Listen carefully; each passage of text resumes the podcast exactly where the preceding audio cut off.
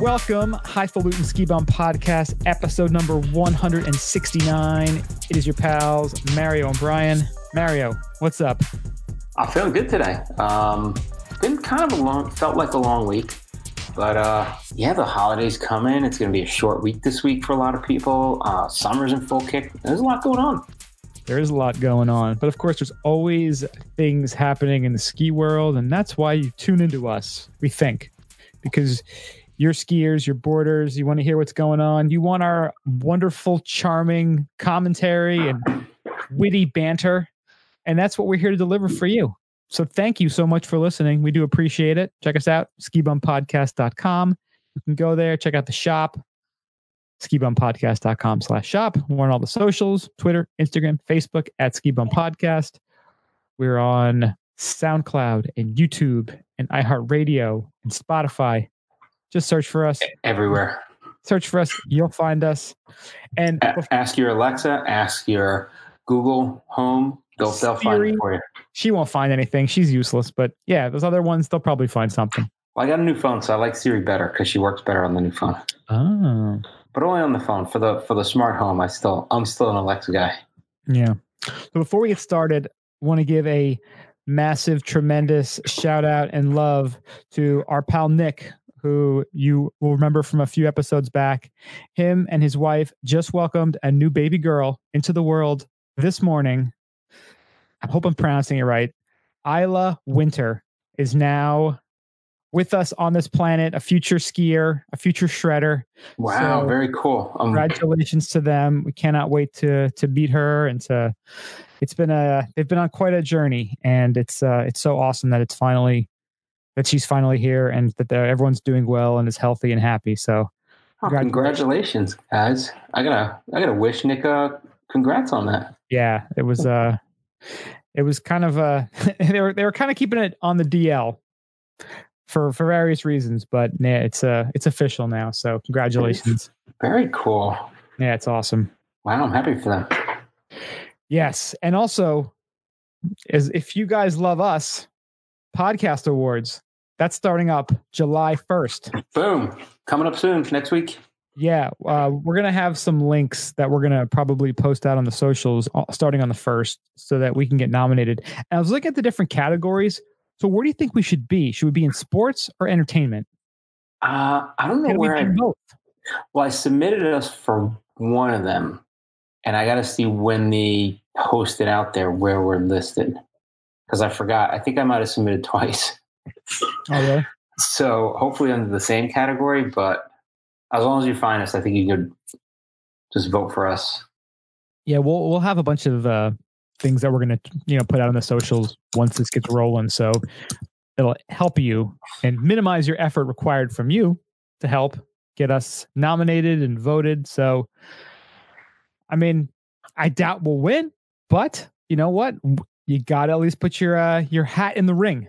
Just want to be, we want to be mentioned. Let's put it that way. It's and true. we want to show the love and the respect to our fans by saying we're trying to get nominated because we know you like us.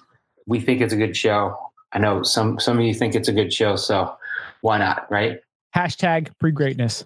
Pre greatness. We're still pre greatness. Still pre greatness. As Brian said on uh, Instagram, was it? It's because we uh, haven't gone to rehab yet, so we're pre greatness. yeah, we had someone that uh that that responded to us in one of our comments, so we do appreciate that too. Very cool. we appreciate everyone who's been checking it out. So thank you. And if you can rate us on your favorite podcast app and subscribe and and uh, you know share it with anyone you think might be into it. and for entertainment, you know, let your friends know that uh, this is on the map. I mean, we uh, we have legitimacy legitimacy so that you can say that you listen to, you know, uh, something makes you happy, especially about skiing makes you happy. We talk about stupid stuff, so it works out for Sure. everybody. We think you'll learn at least something every week. And that's if we've done that, if we've brought you a little inspiration, maybe a little bit of knowledge, then we're doing our part. It's time for Après today. Oh, the opera today. We've been operating already. Mario, would you like to kick this off? I think I operated all day today. Went to the beach. I was beach bumming it today. Had a few drinks. Now Hard knock life. it's a hard life. It's been it's been tough on me lately. You know, I have to make sure I apply a lot of suntan lotion and uh, not overdrink. because I bike and you know bike out to the beach and bike back. So uh, then I get home and you know I'm home, so I don't have to drive anywhere or ride anywhere. But uh, yeah, so I started out with you know it's been all day. It's been beers, been Moscow mules, vodka club, gin and club. Um, so I kind of mixed everything today. It's been it's been a whirlwind. Um, put my liver through the paces, but it's kind of vacation right now. Um, but I'm going back to an old old favorite, the J Dubs Bell Cow Milk Chocolate Porter. Hmm. Uh, 5.6 ABV. Um, not too big, not too not too small, but uh, the taste is uh, it's just like a milk chocolate shake. I think you gave me one of those last summer when you Yeah. came. Yeah, that was really good. It's delicious. I had this in the fridge and I was like, time for you to go, buddy. I got to rotate. I got to rotate the stock. I got to go to the beer store again. And as I showed Brian, I'm like, I got to go get some more Tito's as well. So you just kind of put it up there. For those listening to only the audio, you had a handle of Tito's, and there's what, like a less than one tenth left. This is this is done. There's like maybe a shot left, and we got it at Costco last week. Um, so we had some friends over. I think on. I'm trying to make excuses, but basically it disappeared in six days. So That's a that's a lot of vodka. but it's been Moscow Mule dedication week and not a lot of beer. It's just been mules. So think about the beers you drink, translate those into Moscow Mules over, what's the exchange rate these days on a Moscow Mule to a beer? you know, and then Tito's is, is sometimes, I don't know. Think about if you had a regular one shot drink compared to like an IPA. You'd probably have to make it a double, Probably true. Yes. right? Just saying, because those IPAs are 70%, you know? Yeah. So, but yeah, so that's uh, so that's what I got today. I got the uh, gonna do that milk chocolate porter. It's a nice little, almost like a little dessert. So, how about you, Brian? So we had some friends up visiting from your neck of the woods, and you know we were uh, we were trying to find somewhere to go last night, and we decided to go to a local brewery, local to where I'm at right now, and we went to the Kane Brewery over in Ocean, New Jersey. I love Kane. Head high, Head High is one of their, I guess, kind of their the flagship. flagship beers. Yeah. Yeah. Solid IPA. And they are making some really, really good beers there at the uh at Kane. So we decided that we got there late. Right? They only opened for a few hours during the week. So we were able to get there, do a flight, and there was one beer I wanted to buy a growler of, but they it got made like one batch of it and the keg tapped and there was none of that beer to be had. But a nice silver medal was the SBX that they they're making. And the SBX is an Imperial IPA. And I'm just going to pull up the photo I took on the uh, the wall that described what kind of hops are in there. And- X the X factor. I like it. Yeah. And it doesn't say, it just says Imperial IPA. So I don't know what the hell kind of hops. The other beer that they ran out of, that was the one they, they listed the different kind. But this is, you know, this is a really, really Isn't that a nice tease when you have a good beer and they run out of it right there? You're like, sons of bitches. Why'd you have to run out now? Couldn't be when I walked out the door. Well, you know what? I should have gotten there earlier. That's on me. I'm not blaming them. I'm blaming myself. That's on you. You should have been out there with your um your Yeti backpack right? I ready had to go. the Yeti backpack with me. That oh, was- you did. Oh, of course I did. That goes everywhere with me now. Like, right. Like It's I'm just, part of your body now. I've become one with the Yeti backpack. Right. Did you I- get the Yeti ice? I, I forgot to ask. No, I have not gotten the Yeti ice yet, but my birthday is coming up in a few weeks. So if anyone wants to, you know, maybe send us a gift, you can Yeti go. ice. I think we. Oh, you know what? We should. Um, we should put our like Amazon Wish list. wish list up there and put just like a bunch of Yeti ice. I think we have a wish list. I looked at the other day and I was like, oh yeah. We do. It's a lot like I don't know how, when the last time we edited it was, but Oh, uh, it's been a long time. it's been at least two years, I think. But yeah, we need some Yeti ice, but I got the some other ice packs that are working pretty well. So the beers, uh, again, it's a imperial IPA. It's so it's got you know very a hoppy flavor, but it's not bitter. Really smooth, really creamy, really drinkable. It's it's got a decent ABV, eight point four. So Nice. you have a couple of these, you're going to be feeling pretty good. But That's an adult beer right there. you just, you just smell and you get you know citrus and no training wheels on that. really drinkable, really tasty. Um, again, So- Kane's crushing it. If you can So that also has a lot of citrus, you said, right? a lot of citrus, yeah, it's like very creamsicle which is my Wow. kind of IPA. So it's creamy and and juicy. Mm-hmm. Pretty much.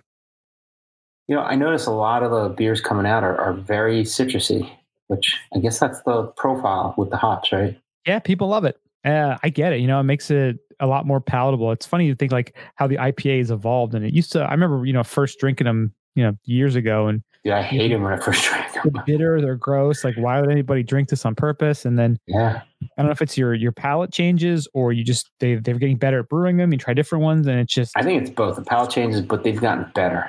Yeah, they really have. So great job, Kane.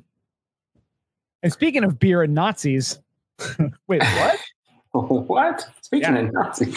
Speaking of beer and Nazis, German locals purchased town's entire beer supply ahead of far right music festival. And their quote, we wanted to dry the Nazis out.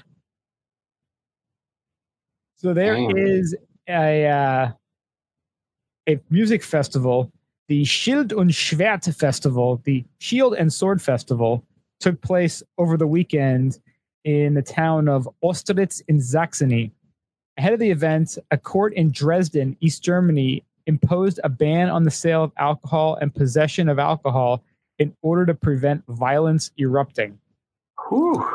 The day that the festival began, Saxony police revealed they had confiscated around 4,200 liters or 1,100 gallons of beer from the white supremacists attending the event, with a further 200 liters also seized on Saturday.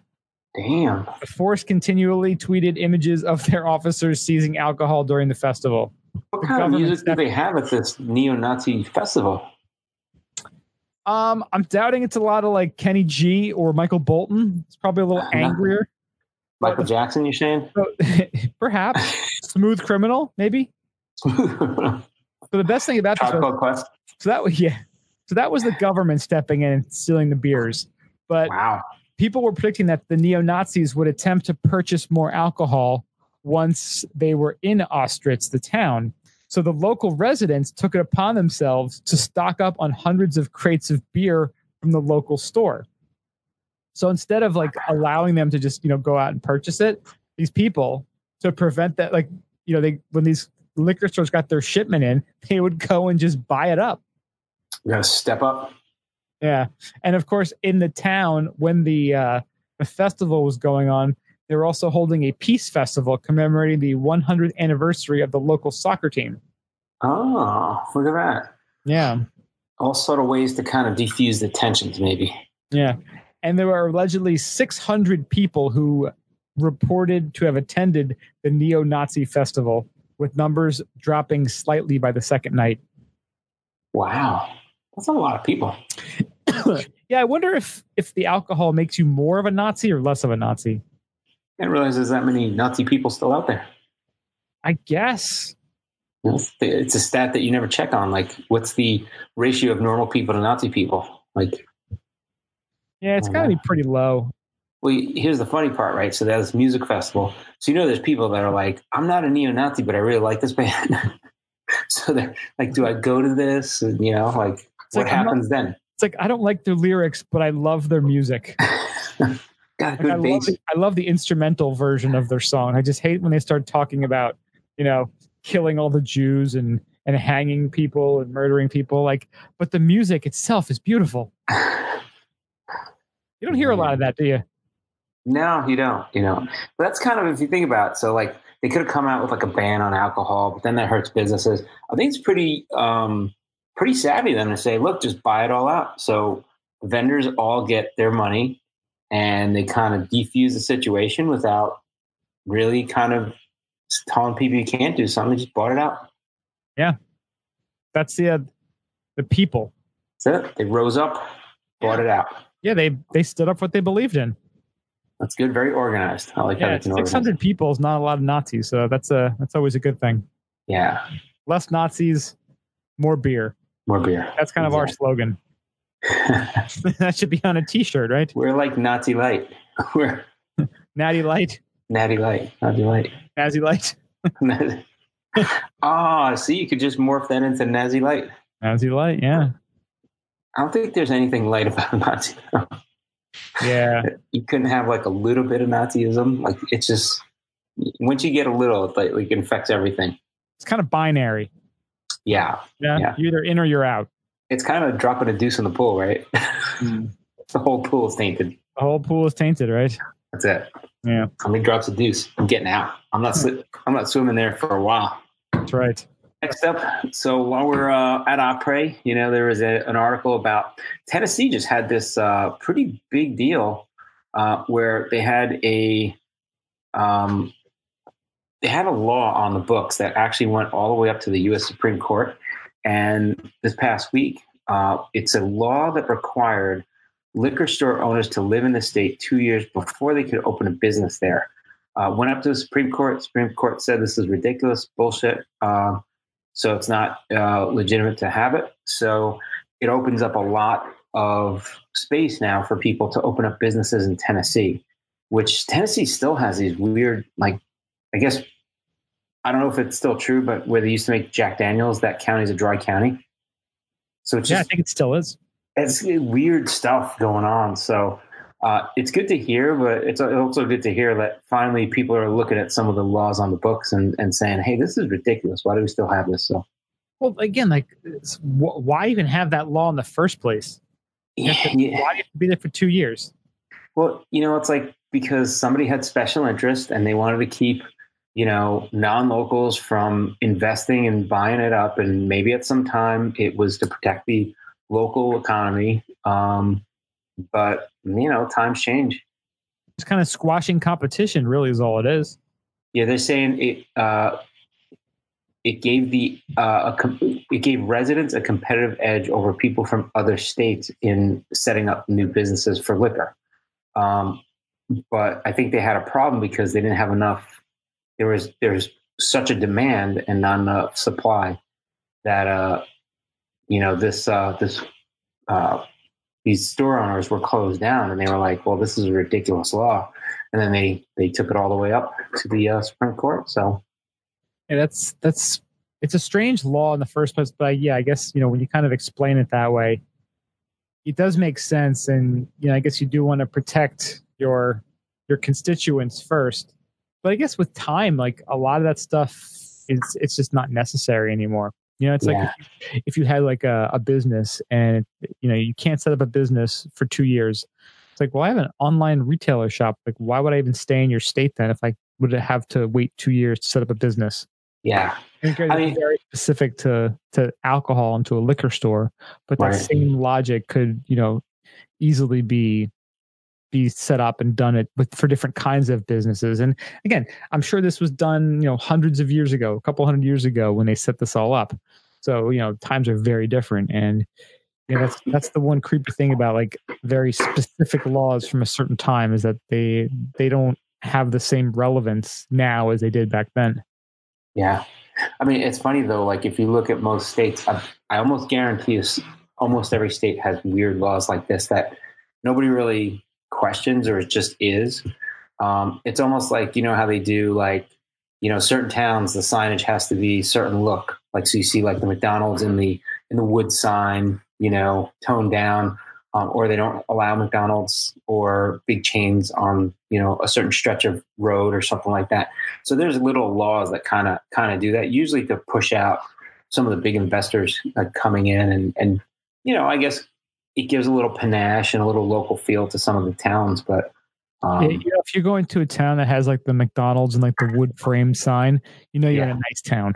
Yeah, exactly. Because they got McDonald's to say, "Oh yeah, we'll we'll forego our corporate identity for for your little wood sign." You know? Our usual like like 20 foot tall, like glowing M. Yeah, exactly. Like when you go past like a uh, like one of those towns like off a highway where it's just like a a whole road just full of like every chain restaurant and gas station and Yeah, and you know I see that down here. Like, so I'm in I'm in Clearwater, so Clearwater Beach. They just passed different laws like to allow buildings to go over like a story or two, and a lot of people, old timers, are pissed off still because they're like, used to be so nice and used to be like family, kind of like the Jersey Shore where there's no big hotels. It's all just like little motels and you know houses that people rent, and stuff like that. Um, I guess that's more how it used to be. And then they changed the law, and you see there's a whole row of like the Hyatt, the Wyndham, the Hill, you know, like all these big hotels, you know, 20 stories that just went up in the last five years. And it just changed the whole landscape of it. I don't think it's bad, but um, I could see how it, it changes the feel of the town, you know? Oh, yeah, definitely.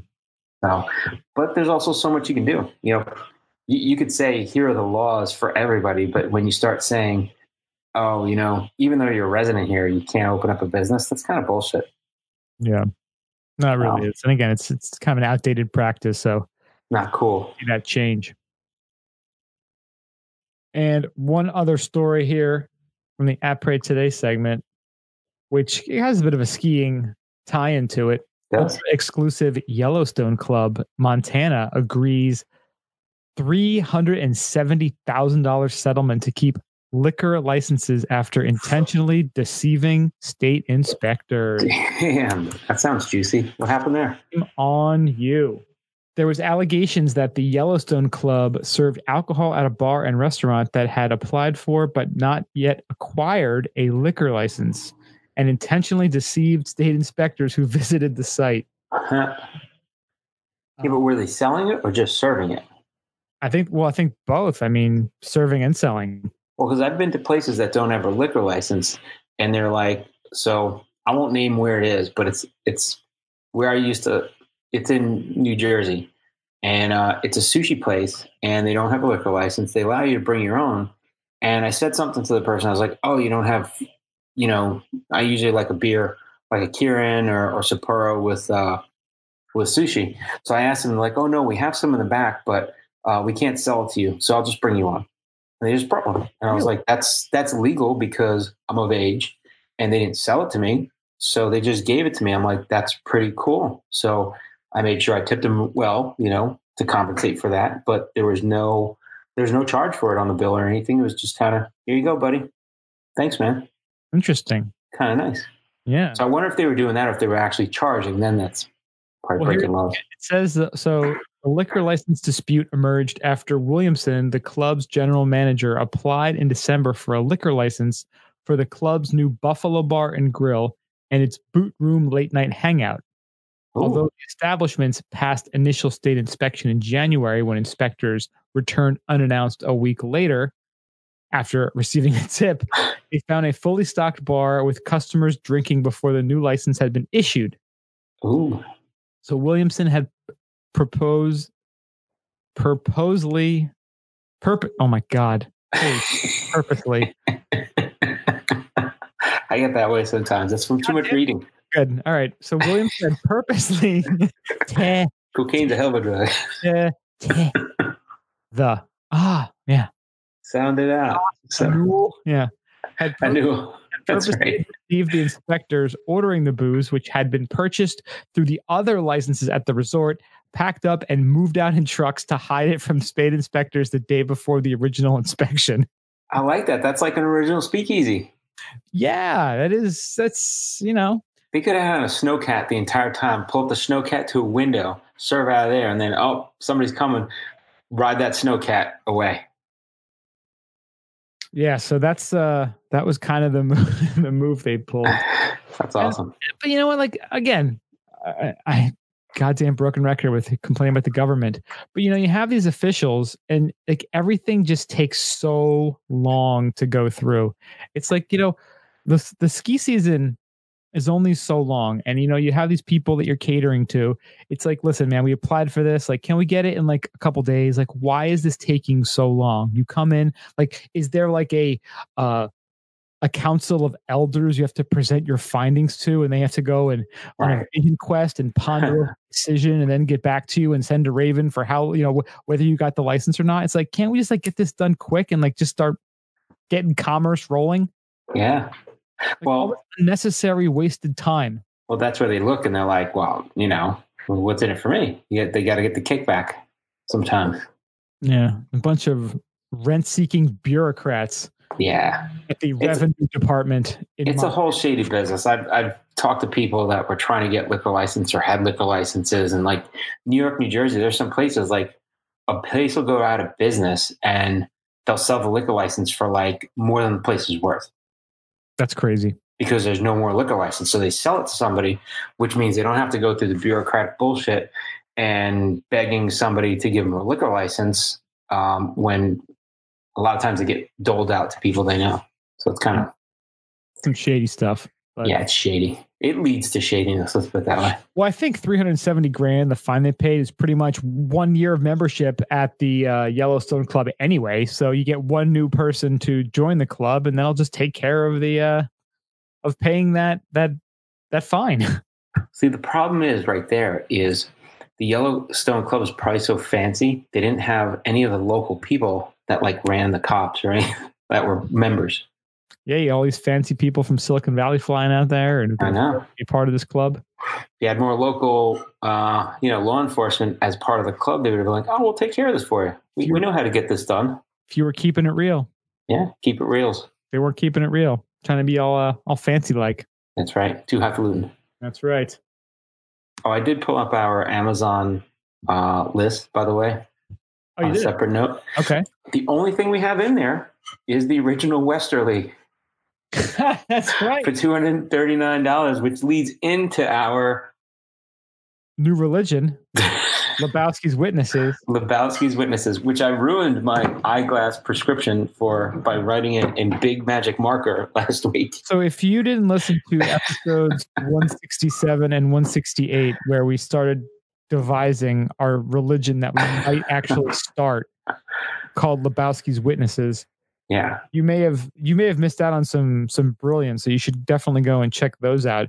But yeah, the next morning it was funny because we had like we were texting. You're like. Dude, all I I don't remember how the podcast ended, but I did find my eyeglass prescription that says Lebowski's witness on it. I can still read the prescription, so that's good. But I'm like in big letters. I'm like, oh, I'm gonna bring that to like to get filled, and they're like, what the hell is this? What the hell? Is this code for something? so it could be we were talking to our buddy Frank before. Uh, shout out to Frank. Shout out to Frank.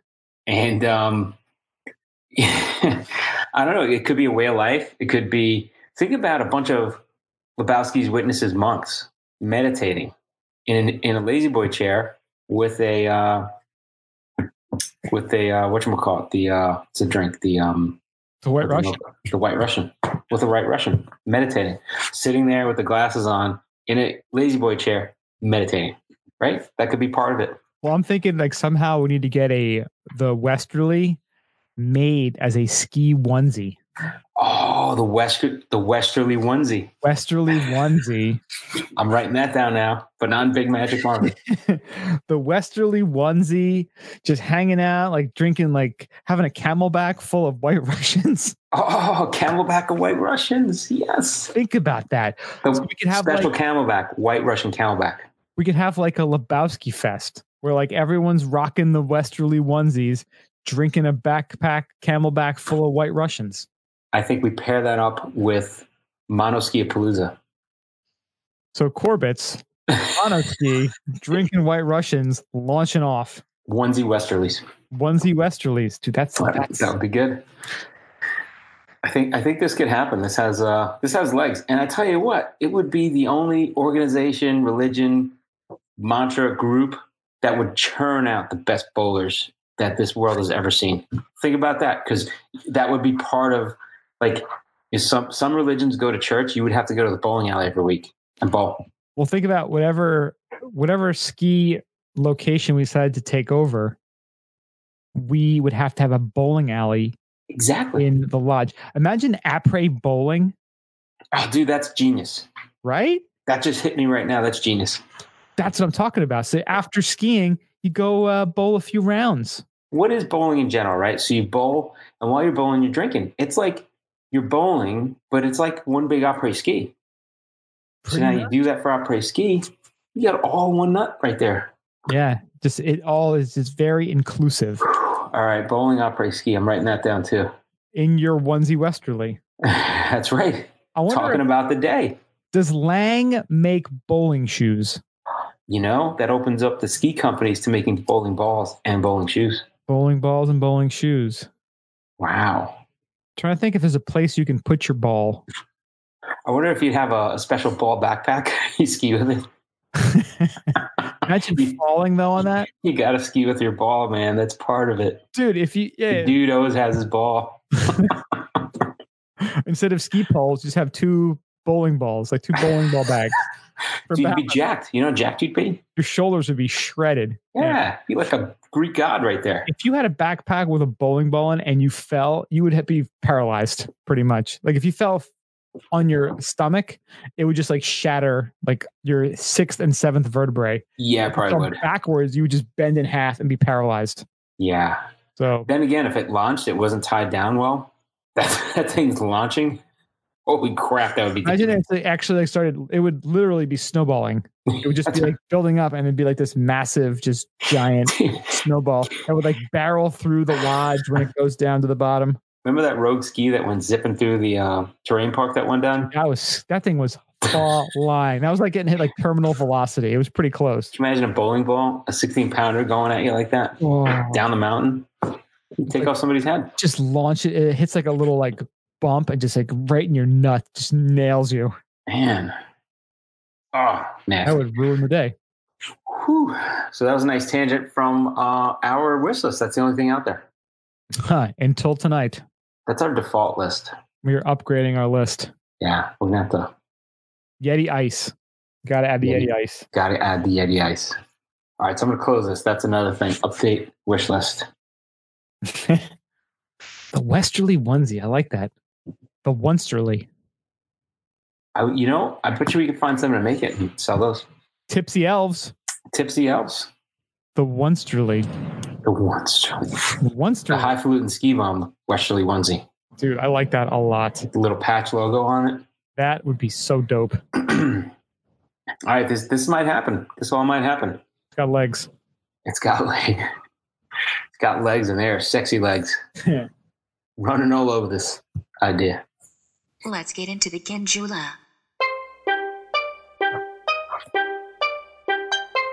All right, so uh, we spoke to Frank today. I don't think we got a um. We've been beanless for a while. Well, Frank also disclosed some information that he's been, for reasons we don't like to talk about, he's been abstaining from cannabis recently. Yes, and he's been traveling. I think so. Yeah. It's just stuff going on, life coming up. But yeah, we did talk to Frank. We'll let our, our listeners know. We had a nice little powwow with Frank earlier. He played a nice joke on us, which was pretty funny. Um, but yeah, we had a nice conversation trying to organize some stuff with them and uh, plan on having another Frankapalooza coming up soon. I got to say, in another, I could tease it maybe at two weeks. I think we're weeks talking out. about Yeah, it'd be a couple weeks out. two, three weeks, I think. So, um, I already I already have the image.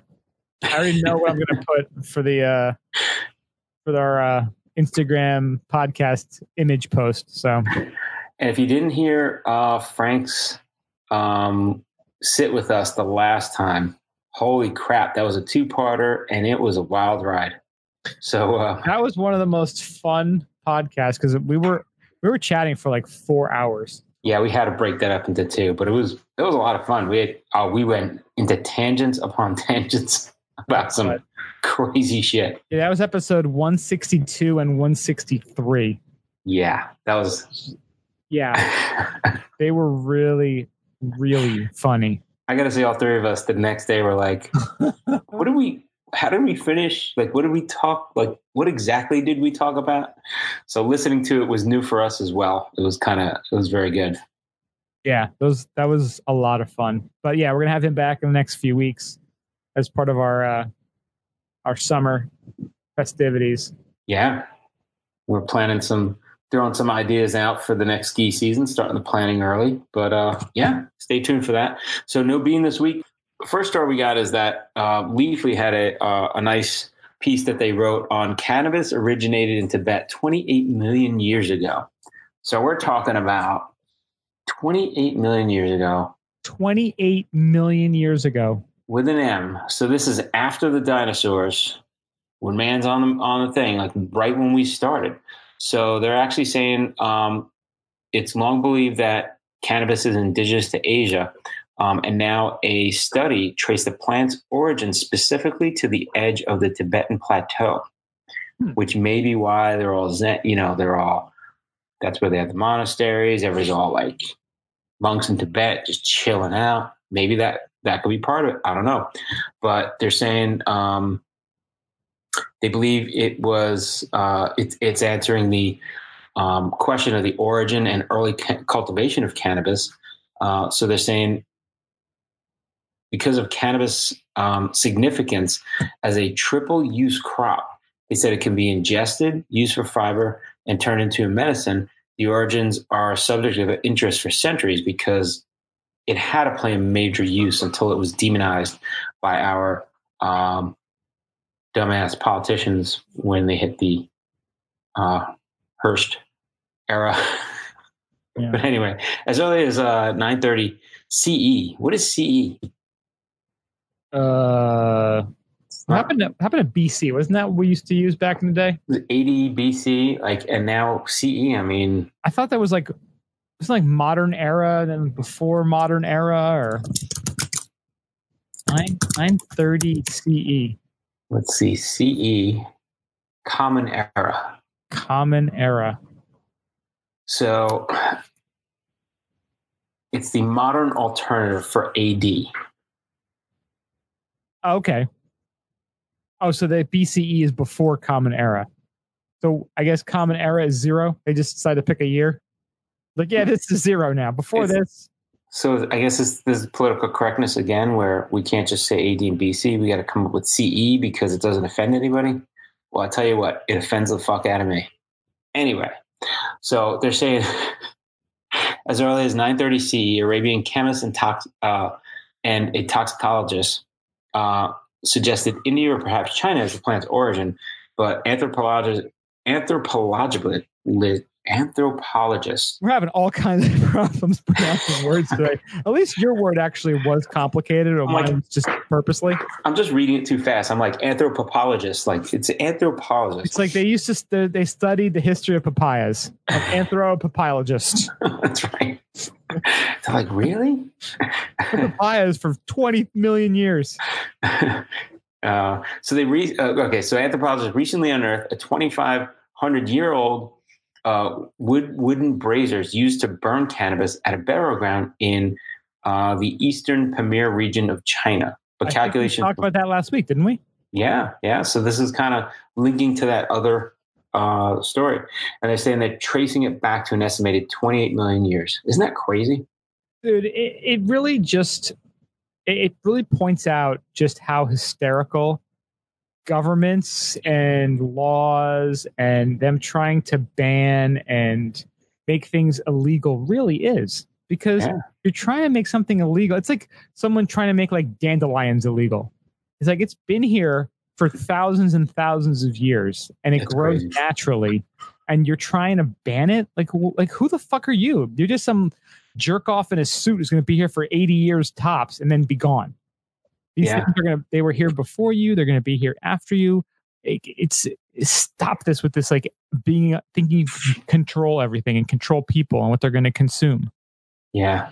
And they're actually saying that like cannabis like kind of split off and cannabis went so off of the same plant. They're saying cannabis and hops split off from one another. So that's why hops, I guess, has a lot of smell properties similar to uh to cannabis. oh that's really that's pretty awesome actually Very interesting. And they talk about the migration through Russia to Europe. So, you know, uh, once something's here, people start taking it everywhere. But that's uh, pretty interesting. yeah i love one of the comments at the bottom and kind of what you said it's like does this explain buddhism Yeah, that's what I'm saying. Yeah. So they have the original OG. They have the OG in in yeah pretty much it's the uh tibetan kush oh, Tibetan. Kush. But you got to go to Tibet to get it. yeah Grown at high altitude. Maybe that's why everybody wants to go to Everest. that is the reason yeah they want the OG stuff. like i heard at the top they're growing this like crazy weed isn't that true they're like no man It's not. Yeah. You got Dude, I bad know- information. I know how the Tibetan people can get rich. they got the magic kush. Think about that. It's oh. been growing for 28 million years. And yet, the last 80 years, we've somehow found some people who have been trying to make it illegal. Yep. Like, isn't that just hysterical? Like the arrogance to think you can control a plant that's been around for 28 million years. Why don't you ban poison ivy? Poison ivy fucking sucks. Get rid of that. But you know what's crazy is they banned it, but then they're like, well, you could still import it for hemp, you know, for rope and for textiles and stuff like that. Like a shitload of it because it, they, they saw the use of growing it for those purposes, but yet they still, well, you know, we can't grow it in this country. Oh, so we're going to just bring it in from another country? Like, you know, you know, you can support our farmers that way and support our whole economy by, It's, we've been down that road. it's another one of those follow the monies. Exactly. If you Exactly. see the way Was people it William H. Hearst? That prick. that douchebag Henry Anslinger, Harry Anslinger, the two of them. Yeah. Yeah, follow the money. If you really want to see why people believe in what they do, follow the money, and you will, Uh, and you will. Uh, your answers will all be revealed to you in a very short period of time. now I want to go to Tibet. I kind of do too. That'd be a fun podcast. Oh, can you imagine uh, going up there and just hanging out like in silence, except for our show for like a week? Getting the monks out there. I bet you there's some really cool monks. I bet there is. They probably got a shitload of stories that would freak us out, man. They're like, I have seen shit. Crazy. You think the Nazi story is bad? Those guys probably got some stories for you. Yeah, right. All right, next up. In Italy, cannabis light is booming. Though the weed is so weak, it's like decaf marijuana. That's the morning marijuana, right? Yeah, this is pretty interesting that in Italy, they're having a green gold rush where mild, barely there marijuana um, is putting Italy on the international weed map, producing hundreds of stores that sell pot by the pouch and attention from investor bankers that uh, investment bankers, the legals. So is it? I'm trying to understand the story a little bit better. So is it actually legal there in Italy to have this? I don't think it's legal. So I read the story, and I, I don't think it's totally legal. Um, but they make it um, such a mild version. I guess people are like, "Well, it's not that bad." You know what I mean? Yeah, it's okay. So Italy's highest court clouded the climate four weeks ago by ruling it was illegal to market hemp derived products that weren't in practice devoid of the power to provide a perceptible high. Sporadic Ah. testing and customer reviews suggested cannabis light outlets sold weed that that is weak. Oh, so they actually said it doesn't kind of meet the illegality because it doesn't have the power to provide a, a perceptible high. It's so mild. Yeah, That's a nice little loophole so they can get out there and but think about it, somebody's growing a strain now that is very mild, which actually a lot of people that want to do medical marijuana don't want the THC in it. They don't want the high. They just want the medical properties of it. So that's actually kind of cool. yeah. It says that the European Union, the uh, the cutoff is zero point two percent THC, which is you know what hemp usually falls into. Like industrial industrial hemp, right? Yeah. And it says, although 0.6 is just over the THC concentration required for hemp to become marijuana in a botanist book, Italian regulators assumed it was too low to have a mind altering effect and its related consumer appeal. Entrepreneurs in the country with a lackluster economy nonetheless saw an opportunity. So the hemp law they had there took effect two and a half years ago and permitted sales of cosmetics and products made with hemp. Gift boutiques, corner markets, and standalone grow shops soon stocked cannabis infused pasta, olive oil, and gelato, but also jars and ah. bags of light buds. Since marijuana still was illegal, producers labeled the products as collector's items not intended for consumption. Ah, nice. That's genius. That's like the uh, what were they doing with that? Um, it was a synthetic marijuana that they were selling as uh, was it spice or whatever in the the stores here as like uh, air freshener or some shit. and stuff, right? Yeah, Yeah. crazy. So the, yeah, so I mean, you're still getting less than was it 0.6 percent is what they're they usually have there, and they say it's a far cry from the legal weed with THC levels of five to 35 percent that you can Damn, in parts of the U.S. thirty five percent. That would crush them. Yeah, so very big difference. I like the cannabis light, man. You could just put that in anything. Like, ah, yeah, just put a little bit in there. It's like the microdosing, right? I like the I like the idea of microdosing. Microdosing weed. Yeah. Yeah, weed butter. You don't want 35% THC weed butter. You want like you will get hammered eating your toast in the morning. Like you just want to want a little bit. You'd be super high if you had that much. weed Can butter. imagine? But no, imagine. I think we talked about it once before. You know, you get like the um, like the fondue where you're like dipping your your shrimp and stuff in the butter. Imagine you go to Red Lobster and someone dosed the butter at Red Lobster, Everybody's getting high. Garlic pot butter. Everyone's dipping their freaking uh, king crab legs and lobster tails and scrimps in that butter. Just that butter. barbecued. Mm. Imagine all those people high at Red Lobster. Oh man, that was like the, the that was like the terrifying story that we wrote where the uh that we uh read that um there's a, a lady that like to the local firemen she made pot brownies and brought it down there and they all got baked and they didn't because they didn't know it was in there and she was like I was just trying to help them out like she was trying to like do something nice for them and they were like we were trying to like respond to a fire because like and we were we were barbecued it was crazy They just brought marshmallows to the fire instead of the fire hose. Dude, that's so messed up, man. It's like, whoa. Okay, you gotta, ma'am, you have to think about what you're doing. And uh, I think they dropped a suit on her, but it was just kind of like she was like a little old lady too. She was like, you know, I was just trying to help him out. I'm like, you know, it was really nice of her. She had very nice intentions. See, she's not trying to hurt anybody, trying to do something nice. She's like, you know, they're stressed. They're fighting a lot of fires. Like, it, it's good for them to relax too. I know they have inflammation in their knees and joints, so Yeah. trying to help them out. Let's go to ski news. This is from Magic Mountain in Vermont.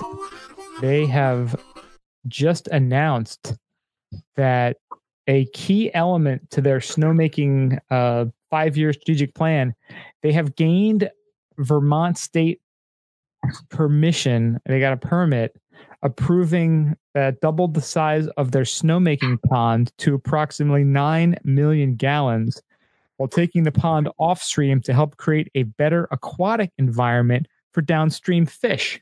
wow. The permit also allows the intake of water from the Thompsonburg Brook along Route 11 for pond replenishment. Hmm. So, for those who are probably you know more or West Coast folks and, and don't understand about Vermont, Vermont is a very interesting place. It's a, it's I think the least densely populated state, if I'm not mistaken. And the people who were there were very hippie-ish. You know, like think about like Ben and Jerry's. Like they're from there. Crunchy, granola, tree hugging. That's just the culture. That's They That's it. care. They care about the environment, man. You know, like that's, bef- that's before we cared about the environment, they cared, right? they, they were pre-carers. Yes. they were caring about it in 950 CE as well. Mm. Vermont. But what's cool is like you know there is something really great about that because they they do care about the environment. They love nature, and obviously the ski industry. You know they want to have snow. They want to make sure that people can come out to the mountain. They can keep the facilities running. But if you can keep the mountain up and running, more snow, but also making the environment better at the same time, it's just like a two, three, four X winner for everybody. And I went to Magic for the first time this year, and it really is a great mountain. It's it's not big by any stretch of the imagination, but it's got some gnarly vertical. Uh, it's it's very it's lightly groomed, and the time we went, it was they're only open usually Thursday through Sunday, I think maybe Monday. But if there's more than a foot of, or more than six inches of snow, they'll they'll open it on those other days. Nice. But it's just a, a small, fun, great mountain, super old school, very throwback. I mean, I think there was 30 people on the mountain on a Oh, Thursday wow. when we went. And Thursday was what, 20, 35 bucks or something? Oh yeah, it's Throwback Thursday. It's like $29 lift tickets. That's great.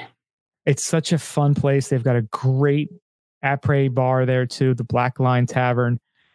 It's just a, a fantastic place. And if I'm to get more snowmaking, I mean, that's that's going to be great for them. And they just added a new quad to the mountain because everything was doubles there, like these this old school like double chairs. They had three Wow. lifts, and they just got a Stratton's old quad that they're uh, they're putting up this summer. So they're, th- this place is going to be legit, and it's probably going to start getting more and more crowded because of it. So if you're in the in you know, central Vermont now, this upcoming ski season, if you can get out there on like a Thursday or Friday, I think this could be one of the last years. It's going to be really easy and and light on traffic because I think more and more people are starting to know about this place, and with increased snowmaking and more lifts, it's only going to get more crowded. So it's uh, get get to this gem while you can.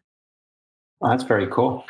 Um, yeah, a lot of areas too, like they won't blow snow. Like you're like, it's cold. Why aren't they blowing snow? And then you find out like they have a limit to how many, um, I guess, gallons they can they can run through their snowmaking with their contracts that they have with the local governments. So this will help them be able to, you know, blow more snow, especially when they have the cold. Just keep blowing it, you know.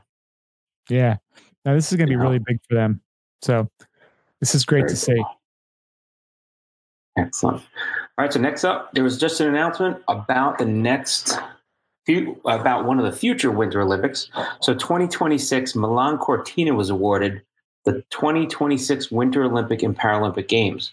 So I skied Cortina, so I, I've been there, um, and Milan's not that far away. It's probably about I think if you drove a car, it's like 45 minutes. Uh, but there's like a train and stuff like that. Um,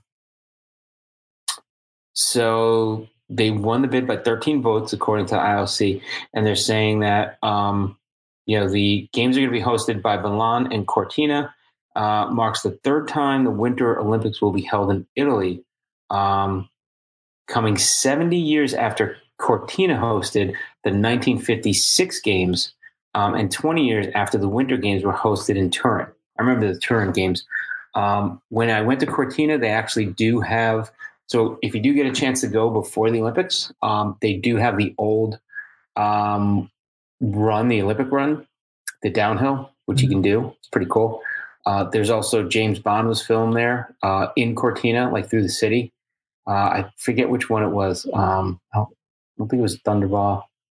I forget which one it was, but there was a James Bond that was filmed there.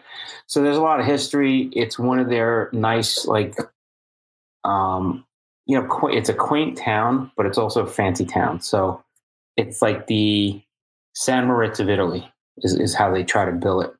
Uh, very cool, and you can ski from um, Cortina. Uh, actually, we just stayed in Cortina.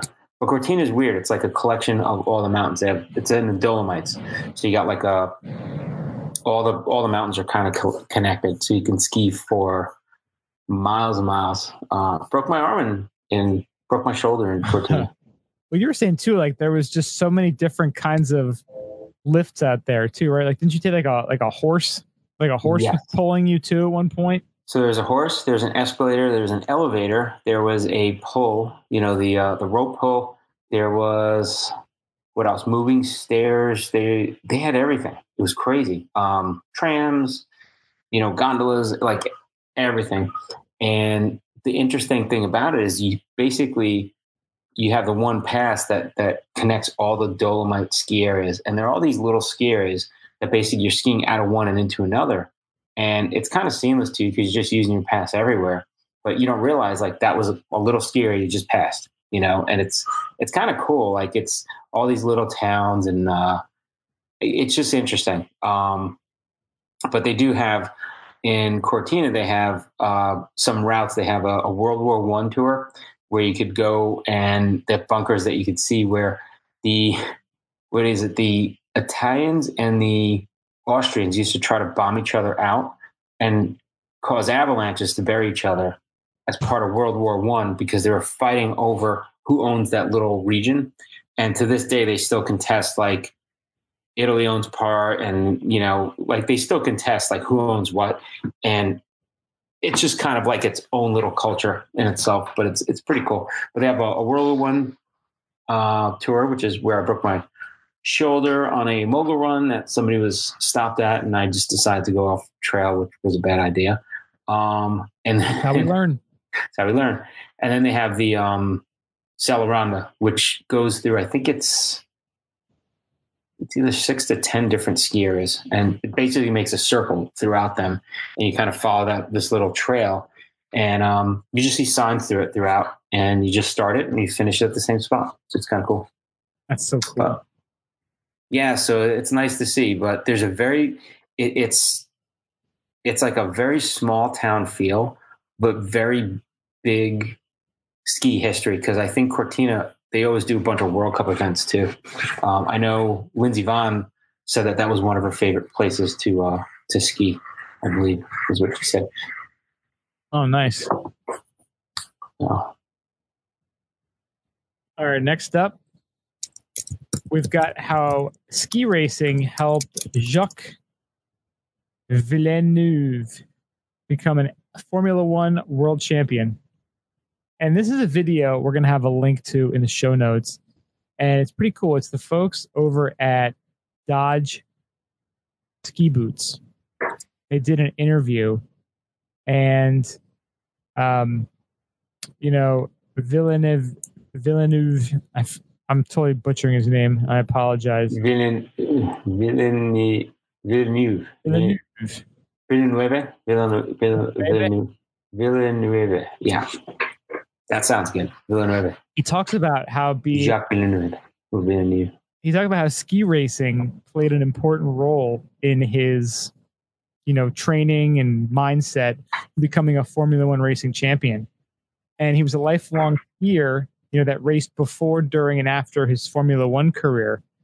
And you know he talks about you know just the similarities of the two things which you know makes a lot of sense because it's it's fast it's exhilarating it's you got to be quick thinking and you know you, your your body has to know how to react without thinking. It just has to be automatic. You have to be like just so dialed in.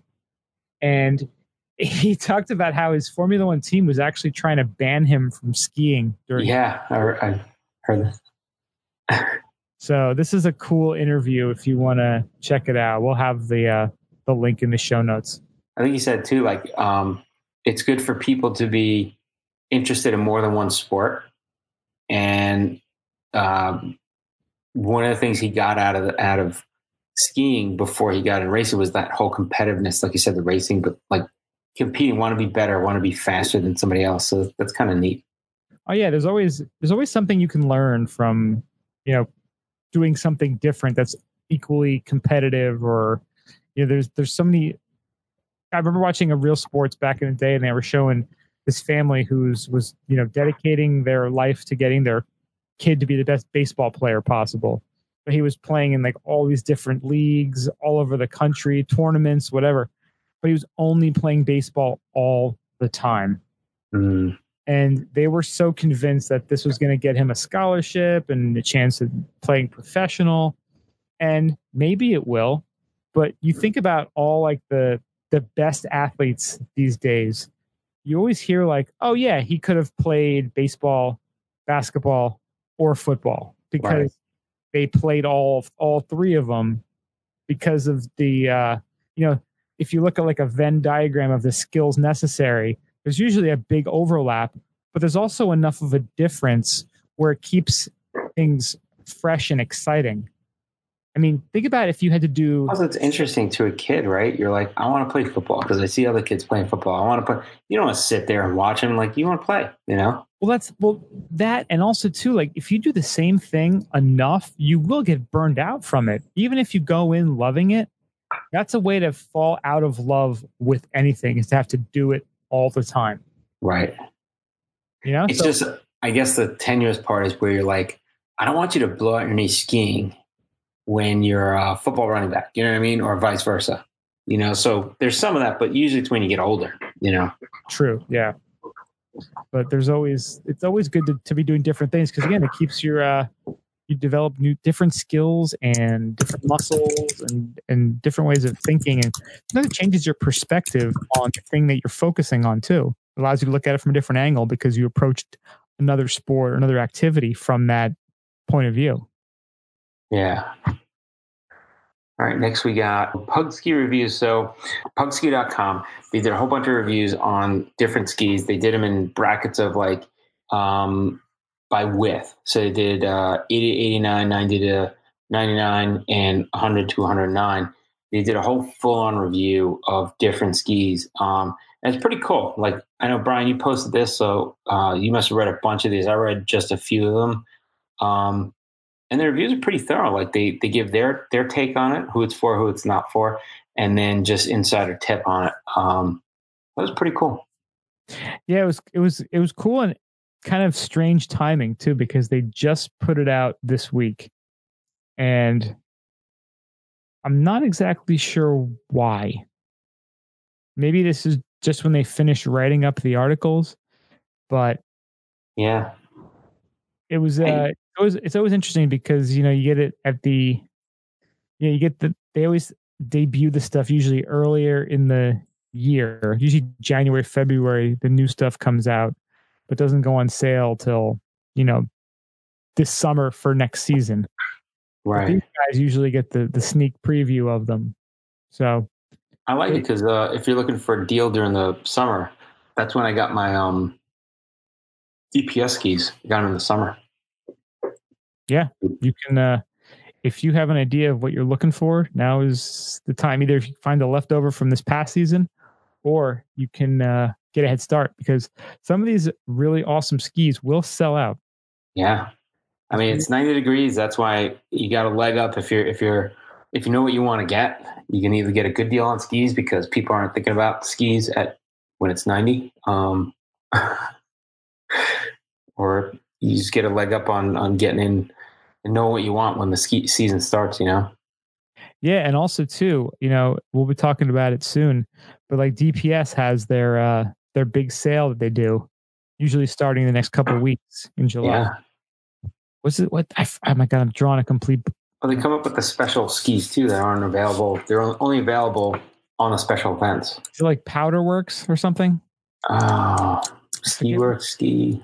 forget what they call their uh their summer sale Let's see, DPS sales. Yeah, it's a Dream Time.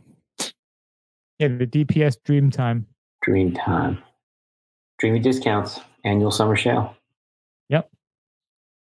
So it usually comes out mid July. So we'll talk about it obviously, but that's that's coming out soon.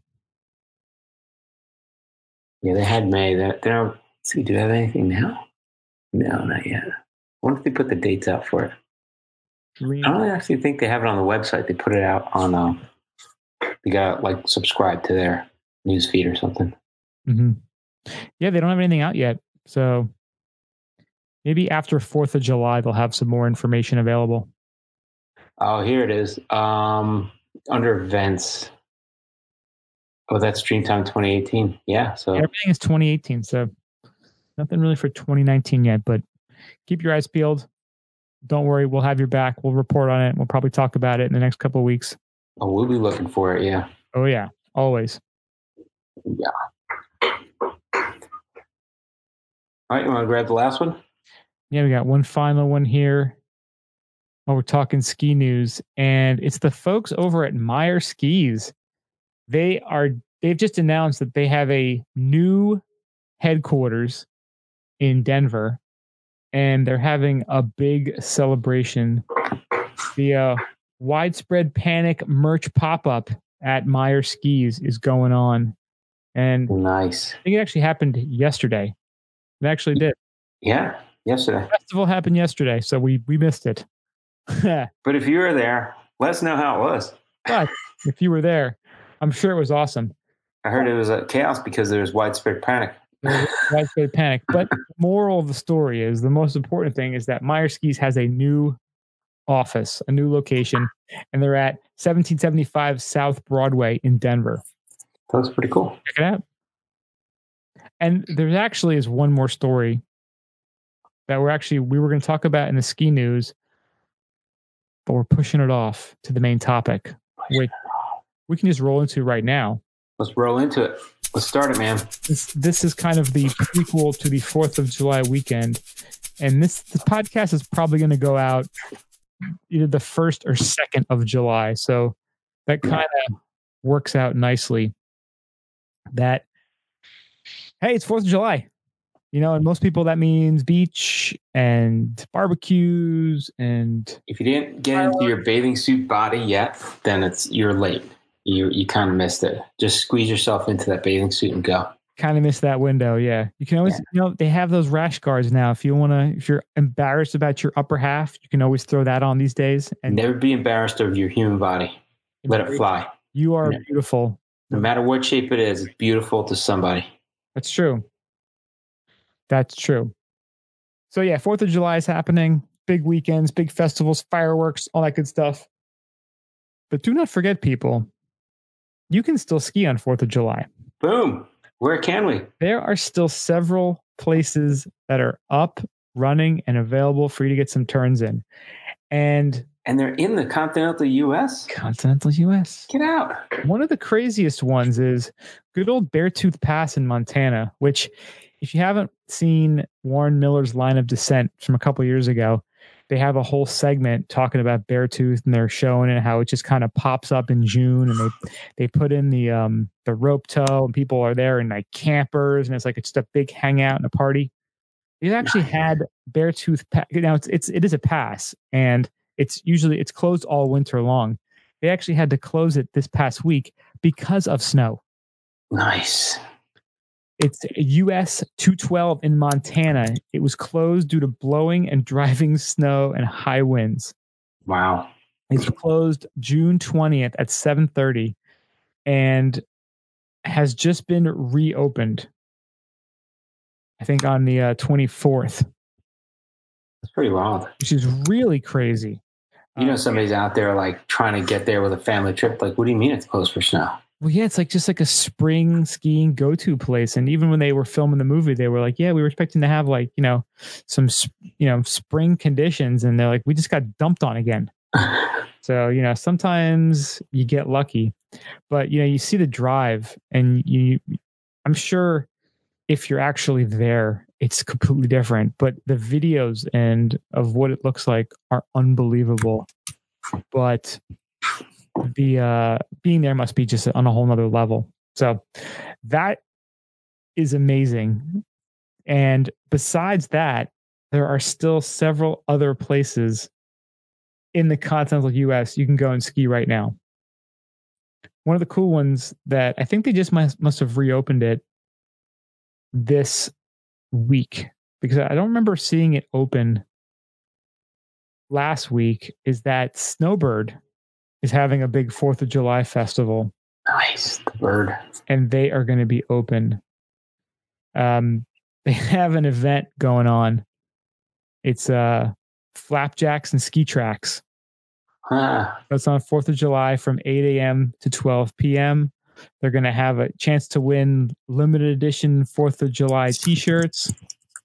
Um, it's going to be their last day, Fourth of July, which is still a pretty, pretty damn good season.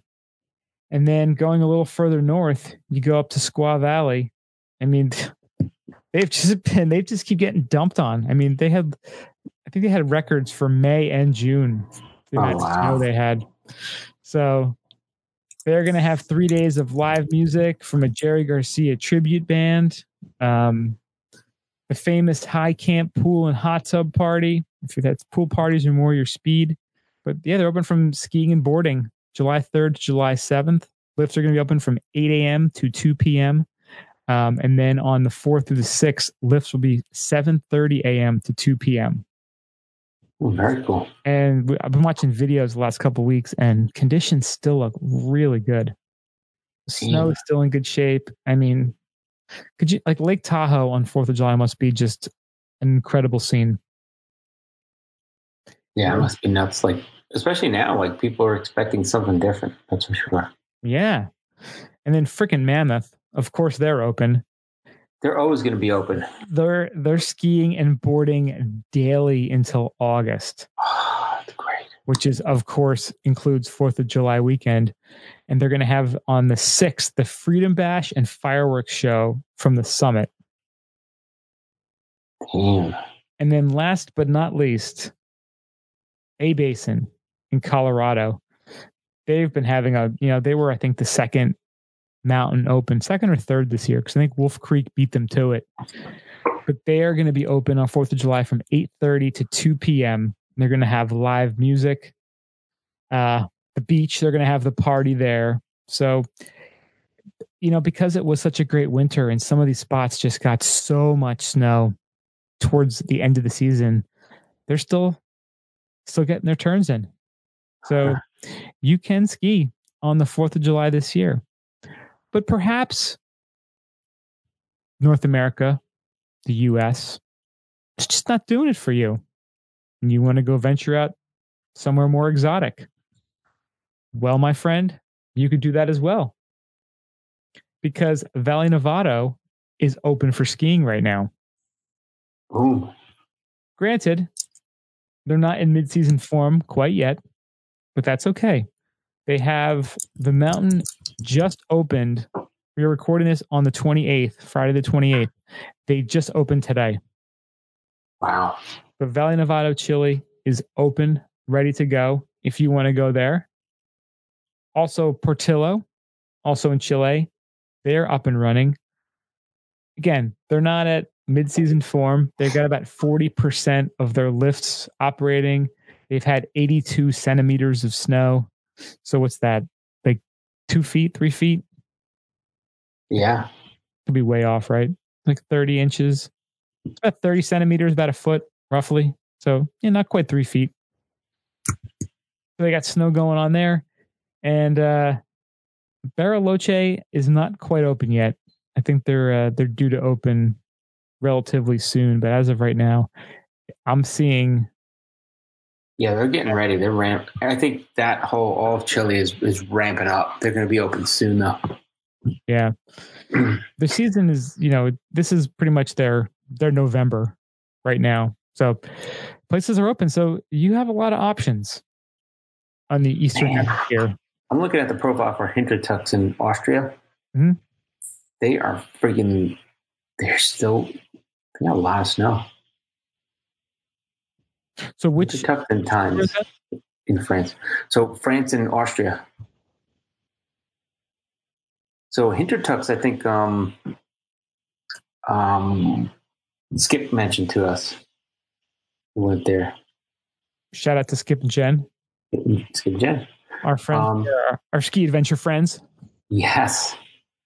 So they're saying um, for today, most recent snowfall, uh, fresh snow nine nine point one inches, um, upper and lower depths, uh, 153 inches still. Spring snow. Everything's open. 10 out of 20 lifts open. That's not bad for July.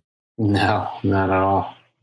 So there's parts of Austria. I see uh, Italy, Austria again, Zermatt, 98 inches, spring snow, 9.1 inches fresh. Tignes in France, 129 inches. So there's still pockets all over Europe, especially the, the Alps. Yeah, there's no excuses. If you really want to get out there, there's a lot of a lot of places you can go to, no matter where you are stationed at. And I'm sure if you were going far, you know, far enough north in Norway, like Hammerfest or up there, I'm sure you can find snow up there too. Yeah. Powder report in Las Leñas. Las Leñas. Mm. That's Argentina. That is right. Yeah. Yeah. So what is the? What is the exchange for? Argentina is on its own currency, which tanked, right? Yes, they have like crazy hyperinflation there right now. And Chile has their own currency, but I think that's like at it's not as crazy. Not as bad as like a Venezuela. It's kind of a free falling nightmare in terms of its currency. Yeah, Argentine peso. That's what they have, and it is so one peso equals two point four United States dollars. I mean, point So two point four cents for one of the pesos. Okay. So, but I don't know how much like stuff would cost ten thousand pesos. I have no idea. Hmm. Mm. And then Chile has a Chilean peso, and that's even worse. That's at 0.15 cents per peso. Oof. Yeah, So now, you're walking around making it rain like ten thousand pesos at a time. so if you were to hop on a plane right now, if someone someone wrote you a blank check and said, "We're going skiing tomorrow," It was in conversation not too long ago, like Yeah. about where are you fifty going? minutes ago. Where are you going right now? You know, I don't know too much about the travel in each of those, but I know Argentina you flying to Santiago, I think, right? Or is that Chile? That's Chile. I think you have to go into Buenos Aires. Buenos Aires. So I almost think um, Chile might be easier to travel, like in terms of planes, trains, automobiles, that kind of stuff. I've, yeah, I'm I'm not exactly sure. I know. But it's something I'm going to be researching in the next two days. Let's put it that way. Yeah, I think if someone told me I need to get on a plane and go get ready to ski on the Fourth of July, I think I'd probably have to go to Lake Tahoe. Boom, Tahoe. Considering they have as much snow as they do there, and all the other activities that could be had at Lake Tahoe, that would be my spot. That's true. Get my gambling in, get my skiing in. Let's get on the lake a little bit too. You know, get a boat, do some jet skiing. Can you Go to do Reds. Lake Tahoe? I don't even know. I'm Probably. going Reds. You could do a lot, and then get some legal cannabis there. That's right. It is legal there. Go to that. Um, what is it? Is it fifty five fifty? The brewery that that we had some beers from when Rich was here that one time. Oh A yeah. lot, a lot of good stuff going on out there. Huh. Tahoe sounds pretty good. I know Bariloche and Valle Navarro, Las that those are on my list to go to someday, but they were not really high up on the list. I'm like, well, if I had a chance to, so The thing is with those, like I think it's just too early in the season for those. yeah. And we we also talked to Kristen at the ski house this year, and she did. She stayed like an extra two weeks or something. In where was she? Bariloche, yeah, oh, She's in Bariloche. yeah. And she said it's great when the snow hits, but in between it's just kind of not great snow, right? That's exactly what she said. Yeah, she I think she was originally there for two weeks, and the snow wasn't good. Yeah. but she luckily was able to extend her trip and waited long enough and got a dump and said it was amazing but by like the next day it really was Right. That amazing powder day you get. So yeah I don't know. I just think, uh, yeah, it's nice to be as an option, but you know, we'll see. Then again, you know, who doesn't go on a ski trip for at least a month? i mean what kind of peasant would you have to be I know you, you want to enjoy the spa and all the food and it, you know, you got to enjoy the place. life is short right Uh, exactly. You know, if it's if it's not fresh powder, you might as well go to the spa. Get another massage today. a waste of time otherwise a massage with the with with the Robert Kraft. Always got to chuck them in there. always That's right. Eat some Tide Pods, give a massage, little Robert Kraft to end it. good to go Good day. That's a good day. there's a lot of stuff you can do fourth of july a lot of great skiing options available if you have any tips recommendations or if you want to fly us out to go skiing with you on fourth of july hit us up skibumpodcast at gmail.com Under the ropes. So first off, we're going to start with uh, something that's been a hot topic for a while. Uh, I know it was recently in the news because of the amount of people there, and there was a real sports show, and I think a Dateline did a show. So there's been a bunch of stuff going on about it, but we're talking Mount Everest.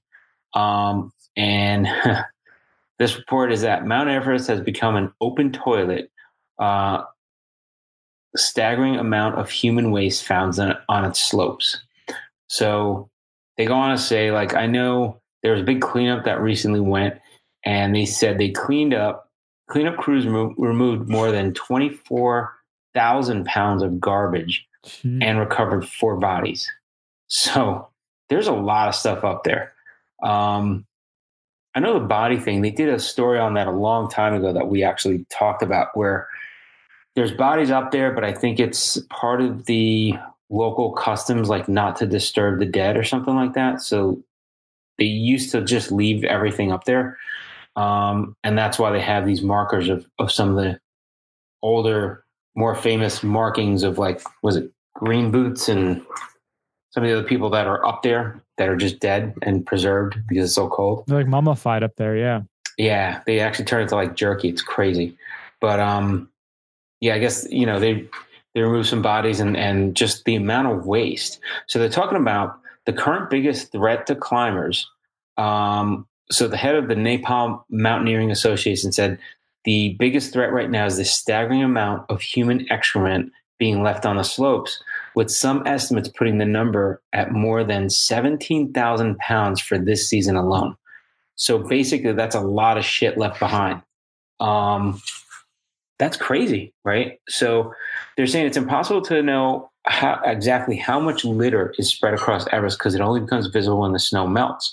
But at Camp 2, two levels higher than base camp, uh, Sherpas who worked on the government cleanup drive um, believe around 17,637 pounds of human excrement was left there during this year's climbing season alone. So basically, that tells you everybody that goes up to Everest full of shit. Um, and it's got to go somewhere. Uh, but they actually said during the expedition to Camp 2, this which is the higher uh, elevation, eight out of the 10 Sherpas got stomach illness from bad water at Camp 2. So that's another thing. So it's affecting the water, it's affecting the environment. Like you're talking about detrimental, you know, if you want to save the planet, don't go climb Everest. How about that? Um, it's just bad.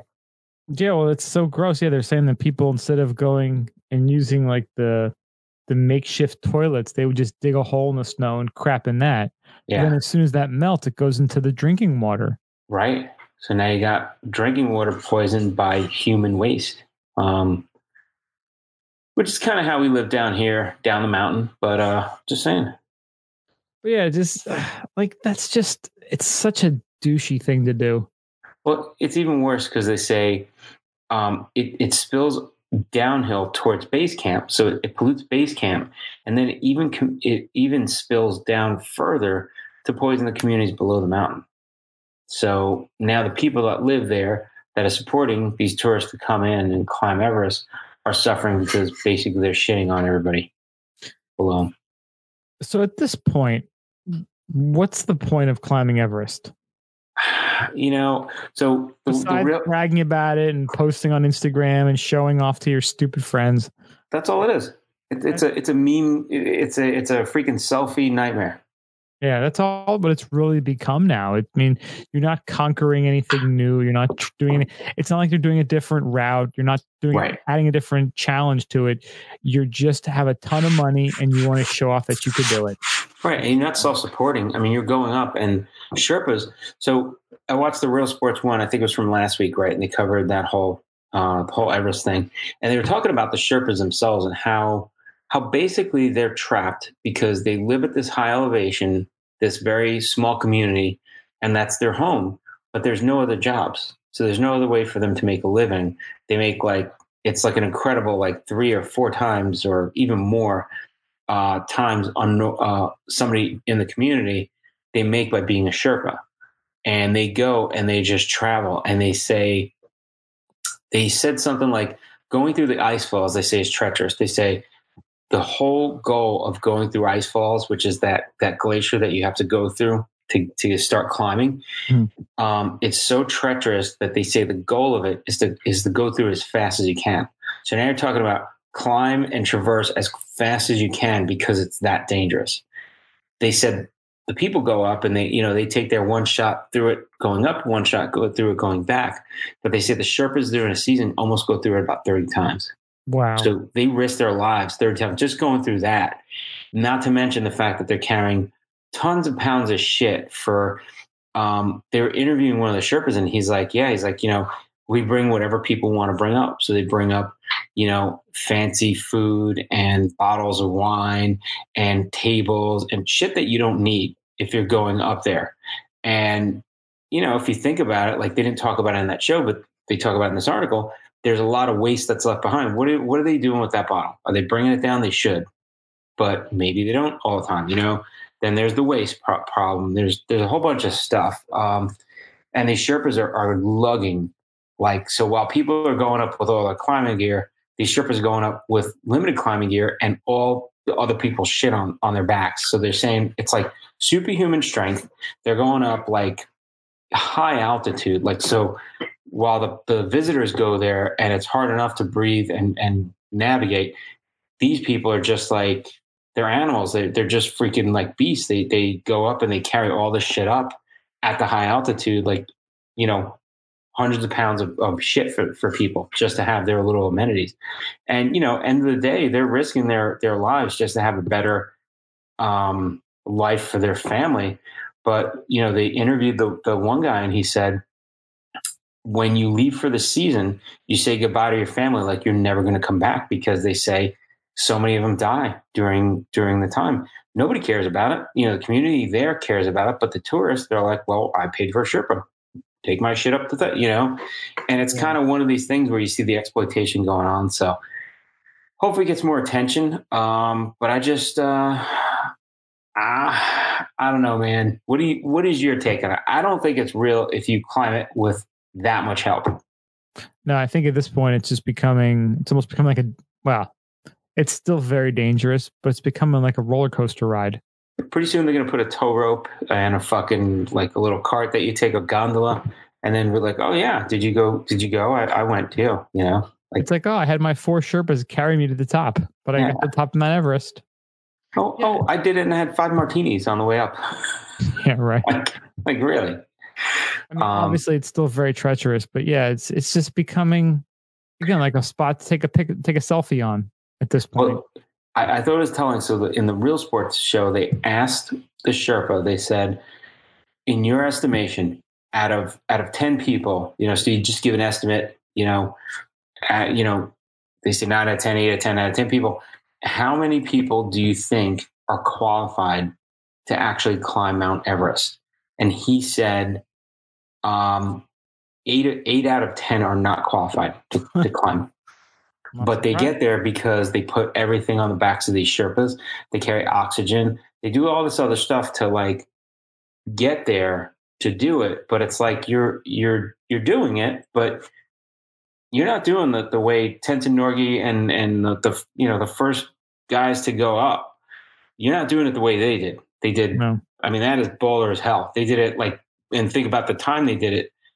They didn't have the technology of equipment that we have today. You know, no oxygen. Yeah, that's like that's like uh like doing the Tour de France with like an e assist bike. Yeah, exactly. And saying, I, well, I did I did the Tour de France. The Tour de France, man. I uh, I cruised up the hills and I really worked on the flats. Like, really, dude? Like, you can't do that. Yeah, but, it's not the same. Yeah, but yeah. That's again, but it's people who have enough money to go on an excursion like this. Yeah. Will you know will find a way to twist the narrative to make it seem like they're these incredible climbers. Yeah. When in fact, like you said, they're not qualified for it. And without having tons of assistance, they couldn't have done it. Well, and now you think about it too. Like, so I guess they come out, they charge, what is it, like $10,000 for each permit to, to climb up the mountain. The, uh, the government does. And that used to be a lot of money way back, right? Now there's so many fucking rich people out there that because the economy is so good that that's not anything that's going to inhibit people like okay cool i still want to do it. You know what i mean? Like that's not so I, I, think the government should be like look take better care of the sherpas make people start carrying their own shit make them um, make it a hundred grand for a permit. make it a hundred grand because you know what? They're going to have to go up and clean up. Maybe the sherpas have a better lifestyle and it'll pay for the cleanup afterwards because you know the, these are the same people going up that are climbing up in this thing saying oh great i'm with nature and then they're destroying the mountain that they're they're climbing up. You know, just shouldn't shouldn't. I, I don't think a lot of them realize the the detriment they're leaving behind.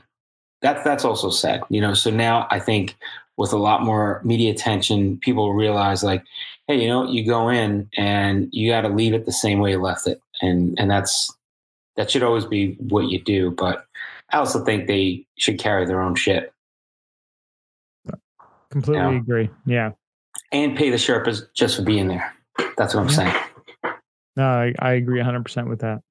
Yeah, Yeah, it's kind of a messed up situation. Uh, yeah, the money, I'm sure, you know, whatever people are paying, it's it is going to the Sherpas, it's going to the community. They're they're improving their their lives because of people coming to climate, right. but they're also having their environment they live in all year, not just that, you know, two or three week period in May or June when it's climbing season. I mean, these folk had to live there year round. So if their water supply is polluted or damaged from these climbers, it's it takes a big toll. And is that money worth it at that point? Yeah. I, I got a great solution for it. So you visit the Sherpa village and they give you the VR experience of climbing Everest and they talk to you and sell you a bunch of old shit and you support that local community. And then if you really want to climb Everest, 100 grand permit, you go up and you, you carry almost all your shit yourself. And you come back, you don't come back. Oh, well, it's, you know, good luck. Yeah. Hopefully you're prepared. Sounds good to me. you know somebody's gonna have like a drone carrying their shit or something. It's it's gonna be ridiculous. It's gonna get get- out of hand. It's to get worse. Yeah. Yeah. That's for sure. All right. Speaking of getting worse, I got one last story. And designers built an AI penis detector to protest Google's prudish doodles. Oh, nice. This is kind of an interesting story. And there was a uh, a quick draw, which was an AI experiment from Google, and it would guess at what you were drawing, what you were doodling on, and it was sort of like an AI Pictionary. And with you know Google later releasing the millions of sketches as uh, an open source data set. That's pretty cool that they collected them and then gave them back to everybody. Yeah, but of course there was a certain doodle that the AI never recognized um, and never appeared in the data, and it was the humble penis. Nice. Yes, which was probably the most significant and durable doodle of all time. It's, it's been, you know, scrolled on walls in Rome and in medieval manuscripts. Super bad, man. It's super bad is a perfect example. I'm sure we've all got some library book out in grade school that had a few pictures of dicks on there. You know, it's one of the easiest things to draw. And, you know, why wouldn't you draw it? Because it's, you know, fun to draw. It's the original non-social media dick pic. Yeah, it was like the the pre phone, the pre cell phone dick pic. That's right. It, it's in its purest form. Yeah. So, you know, the Mozilla Foundation commissioned a Dutch design studio to build an AI penis detect penis doodle detector. That's wow. They actually Like we talked about before, it was the freaking Silicon Valley hot dog, not hot dog. Oh, that's awesome. Yeah, and you know, they said that people like a lot of you know non-Americans were kind of pissed off about that because the rest of the world is not as prudish as we are here in the U.S. For some reason, you know, we're we we think we're so advanced, and you know, we have the latest technologies, and you know, we're always the forefront of of you know trends and popularity and fashion and whatever for some reason we still have this you know puritan underlying belief system that seems to be running through a lot of the country so Yeah, we claim to be free, and we're really not free when it comes to sex. Violence, we're really free on it. We love violence. super free sex, Don't show a penis, a nipple, like any innuendo of sex, and somebody's gonna flag it for something. It's crazy. yeah so now you can you can play on this doodler and if you start drawing what looks like a penis the uh the ai actually says we assume this was a mistake and erases it warning users don't take individual expression too far Oh, I'm trying out the penis detector. yeah I'm drawing right now. Loading. Loading. Yeah, and I like one of the comments that's made in here, and it says, The point is, we think our moral compasses should not be in the hands of big tech. I just drew a penis. There was one little tiny line. Yeah. It's one little tiny line with two little tiny balls. Uh, That's it. Very small. Not like. so didn't erase small- Huh? No, it didn't erase it. I just beat it. I beat it in two seconds. you're beating the penis you drew. Penis not averted. Boom. Got your number. Is that like a um, like a cubist penis? But couldn't It is. detect it. I'm gonna actually take a picture and put it online because nobody's gonna detect it. This is an abstract penis. No, it's just you draw a line. Yeah. And then you put two little dots on either side of the bottom. There you go. Penis. Yeah, the the uh, the person, the uh, guy from Moniker, who was the company um, that helped build the product, he says, you know, the product isn't about freedom of speech; it's about the unwanted powers of big tech and their governmental paternalistic tendencies. To us, dueling a penis is a lighthearted symbol of for a rebellious act. Right. I agree with that completely. Oh, I'm sending you my penis now. Oh, again, Oh, it doesn't even take that. What the heck is see, it's banning you. No, it won't let me take a screen grab. Oh, shift four. There we go. Boom. All right, that's going out to here. Yeehaw. I will enjoy it. I will get it framed, hang it up in the studio here. All right, it's coming. It's coming your way. Get ready for it. Oh boy. Boom. I'm ducking. I'm ducking. Now it might seem like a little caveman kind of penis, like a cave drawing penis, but it still works. Still legit. You still see a little bit in there. Yeah. So I think there's a way to buck the system. Yeah. Really do believe. Oh, look at that. It looks kind of like an upside down, like uh snowman eyes and nose. Like the uh pieces of coal for eyes and a carrot. It does. You just flip it up and boom, penis. It works. I'm saying. And they say on it, like it, it starts talking to you and says, Oh, if you find something that you believe is, you can report it. Who's reporting stuff like that? I'm not reporting anything. What do I report? What? The people who report that kind of shit are the same people who shit at Mount Everest and leave it there. That's right. They're they're they're they're site shitters. That's what they do. They're all about shitting, shitting on things Shit and leave. They're like the pigeons. like freaking pigeons. They just shit and leave. Yeah. All right. So, anything else you got? Or are we gonna wrap this bad boy up? I think that uh, I think that wraps it up because uh, I got a lot of pieces to draw on this thing. Yes. Thank you so much, everybody, for listening. We really do appreciate it. Check us out, skibumpodcast.com.